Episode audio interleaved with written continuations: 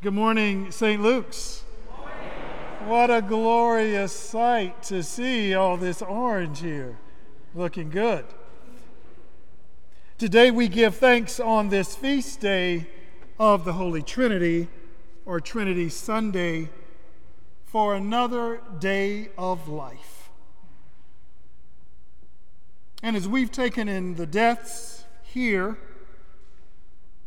and in Ukraine, Russia, and the hundreds now dead from the train accident in India.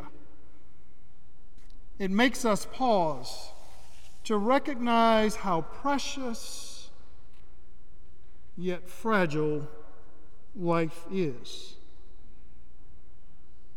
That we can leave here so quickly.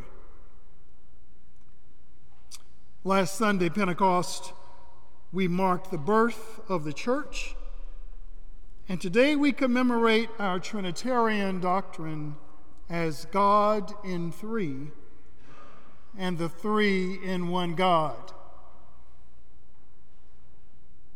God is the creator, our parent, who takes on the form of a human in Jesus and lives within us through the third part of the Godhead, the Holy Spirit coming among us on the day of Pentecost that we recognized last Sunday. And on this Sunday, you can imagine that the idea of the Trinity challenges the Christian claim that we are a monotheistic religion. As leaders and many followers make our claim that we are monotheistic and others, some within our own ranks say that we must be polytheistic because there is a claim of a Godhead of three. As you've heard, Father, Son, and Holy Spirit. If you've ever been confused trying to understand it or explain it, think of how I must have felt as a college professor trying to teach this to college students. I tried all kinds of analogies. Think of a flashlight, which has different rays but comes from one source. Or I told them to think of a cake batter with eggs, butter, and sugar, different parts, but the same substance. In fact, the Greek homoousios literally means one substance, which explained that God and Jesus exist as part of the same substance foundational in the Nicene Creed, which we will say following the sermon. The sacred texts today point us toward God's calling the world into being, God's gift of life for humankind that was read so beautifully and so well by Ann Kramer extensively. Matthew's gospel underscores this second part of the Trinity. Jesus speaking to his disciples and giving what is known as the Great Commission to spread the gospel throughout the world that is described in that passage of Genesis. On this Trinity Sunday, please hear it from me that much horror and oppression has been done using this passage.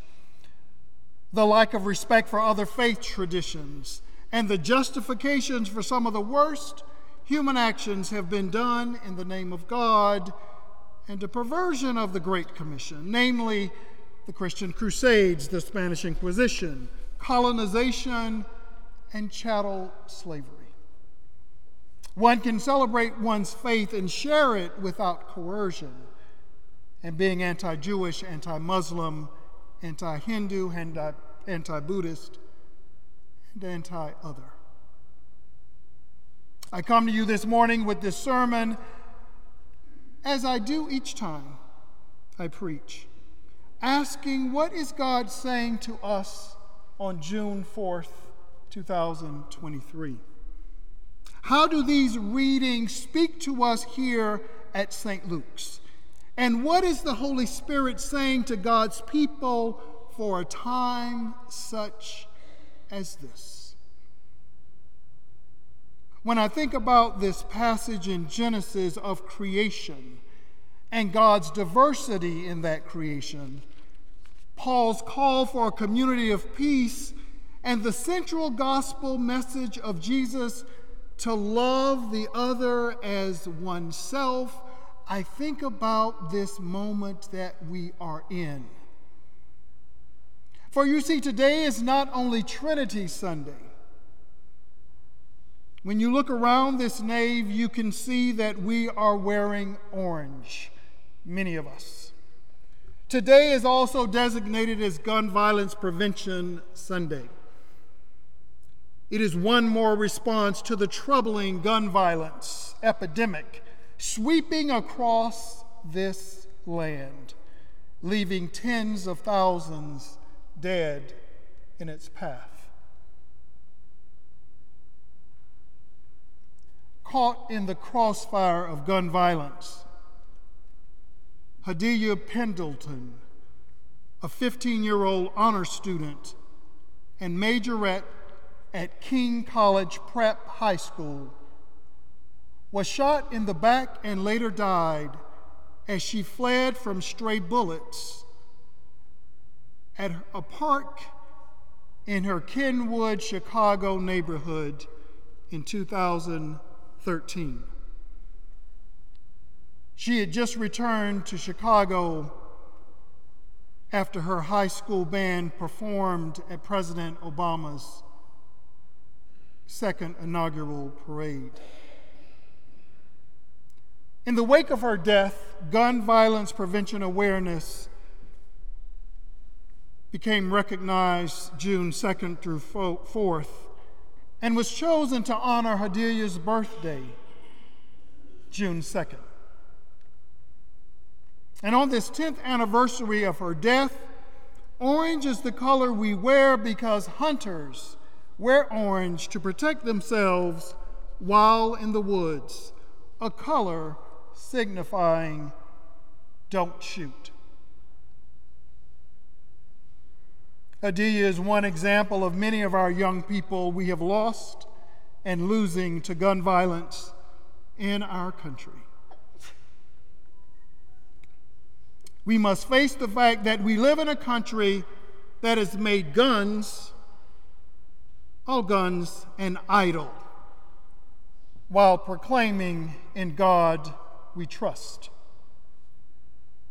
And we can no longer feel that the gun violence happens out there in the inner city, the urban violence of Chicago. Gun violence has touched the St. Luke's community. And yet we sit here today in the midst of this gun violence that has touched every institution and public facility that we and our children attend. As you've heard over the years from the clergy from this pulpit about this moral decay in our land, that is the antithesis of God's world order laid out in Genesis. Jesus' words are not only to comfort us, but they are also to disturb and direct us to go into the world and teach that we can live in more peaceful ways. We can settle our disputes without guns and live in community without AR 15s. This is exactly how a member of this community in Duluth, John Waldman, felt as he closed his gun shop this past week because of these mass shootings. History teaches us that when we, good people, good Christian people, do nothing in the face of evil, human oppression, and destruction, it will not resolve itself and end well. You know that history. Beloved, it is the fact that we literally cannot go on living like this. This morning, I have the king of nonviolence on my mind who went through his own transformation about guns. In his book, Martin Luther King wrote why we can't wait. And he called for people to have a sense of urgency to end segregation.